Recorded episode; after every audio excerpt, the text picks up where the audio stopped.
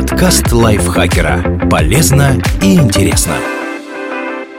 Всем привет! Вы слушаете подкаст лайфхакера. Короткие лекции о продуктивности, мотивации, отношениях, здоровье, в общем, обо всем, что делает вашу жизнь легче и проще. Меня зовут Михаил Вольных, и сегодня я расскажу вам, какие материалы для упаковки продуктов наиболее экологичные и какую маркировку искать, чтобы помочь природе. Этот выпуск мы подготовили вместе с экопроектом «Лига ноль отходов». Какой бывает пищевая упаковка?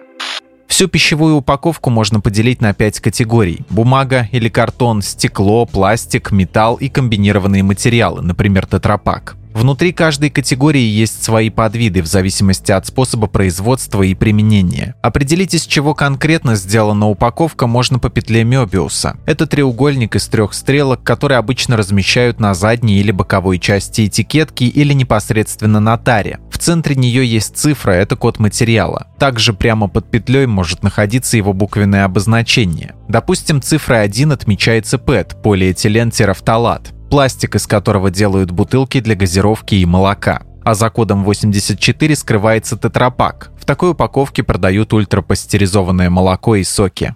Как понять, что упаковка перерабатываемая? Здесь вас тоже выручит петля Мёбиуса. Нужно просто запомнить, какие цифры обозначают упаковку, пригодную для переработки. Сложнее всего с пластиком, поэтому про него расскажем подробнее. В любом пункте сбора мусора примут тару с маркировками. Один, то есть ПЭТ, про который мы уже говорили. Два – это ПНД, то есть полиэтилен низкого давления. Его используют для создания бутылок и пакетов.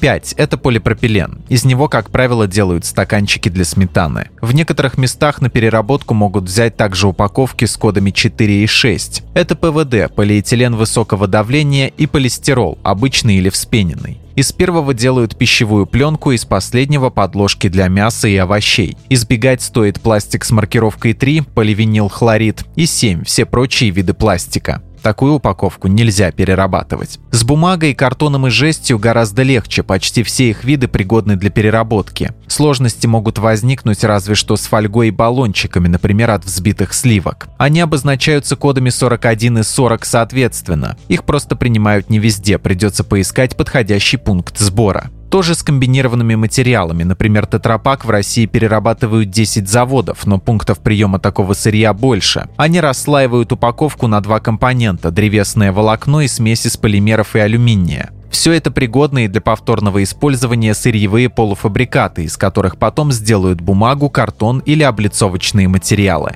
Сдавать упаковку на переработку можно в пункты приема и экоцентры или выкидывать в баки для вторсырья. В любом случае сначала ее нужно тщательно очистить и высушить. Чтобы расширить свои знания об осознанном потреблении, подпишитесь на соцсети экопроекта «Лига ноль отходов». Найти его во Вконтакте и в Телеграм можно по названию «Экоинсайдеры. Честно об экологии». В своих постах команда рассказывает, как сортировать мусор и выбирать товары в магазинах, а также сообщает о проектах по защите природы. Основная цель Лиги снизить количество отходов повседневной жизни. Подробности по ссылке в описании к этому выпуску. Зачем нужна сложно перерабатываемая упаковка? Казалось бы, производителям стоит отказаться от сложной упаковки и оставить только тару, которая легко поддается вторичному использованию. Но все не так просто. Некоторые продукты требуют определенных условий хранения. Например, чтобы сок, ультрапастеризованное и пастеризованное молоко не испортились за пару дней, им необходима специальная упаковка, например, ПЭТ или тетрапак. В них продукт надежно защищен от попадания кислорода и микроорганизмов, поэтому он может храниться дольше. К тому же тетрапак и ПЭТ прочнее обычной картонной картонные коробки и легче, чем стеклянная или жестяная тара. Транспортировать такую проще.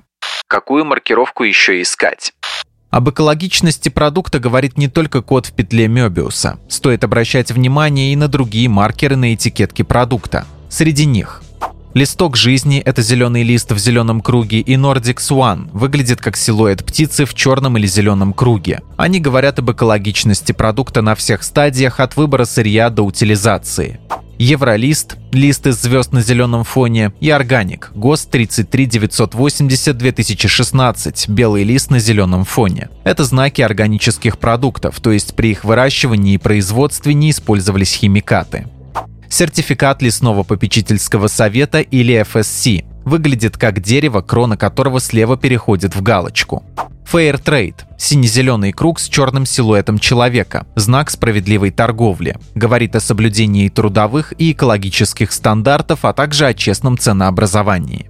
Зеленая точка – круг из двух стрелок. Такой маркер стоит искать только на товарах из Европы. Он означает, что производитель финансирует сбор и сортировку отходов. Главное правило здесь обращать внимание именно на официальные маркеры, потому что многие производители, пользуясь трендом на заботу об окружающей среде, могут добавлять пустые заявления на упаковку только ради улучшения продаж. Спасибо, что слушали этот выпуск. Подписывайтесь на подкаст Лайфхакера на всех платформах, чтобы не пропустить новые эпизоды. На этом я с вами прощаюсь. Пока. Подкаст Лайфхакера. Полезно и интересно.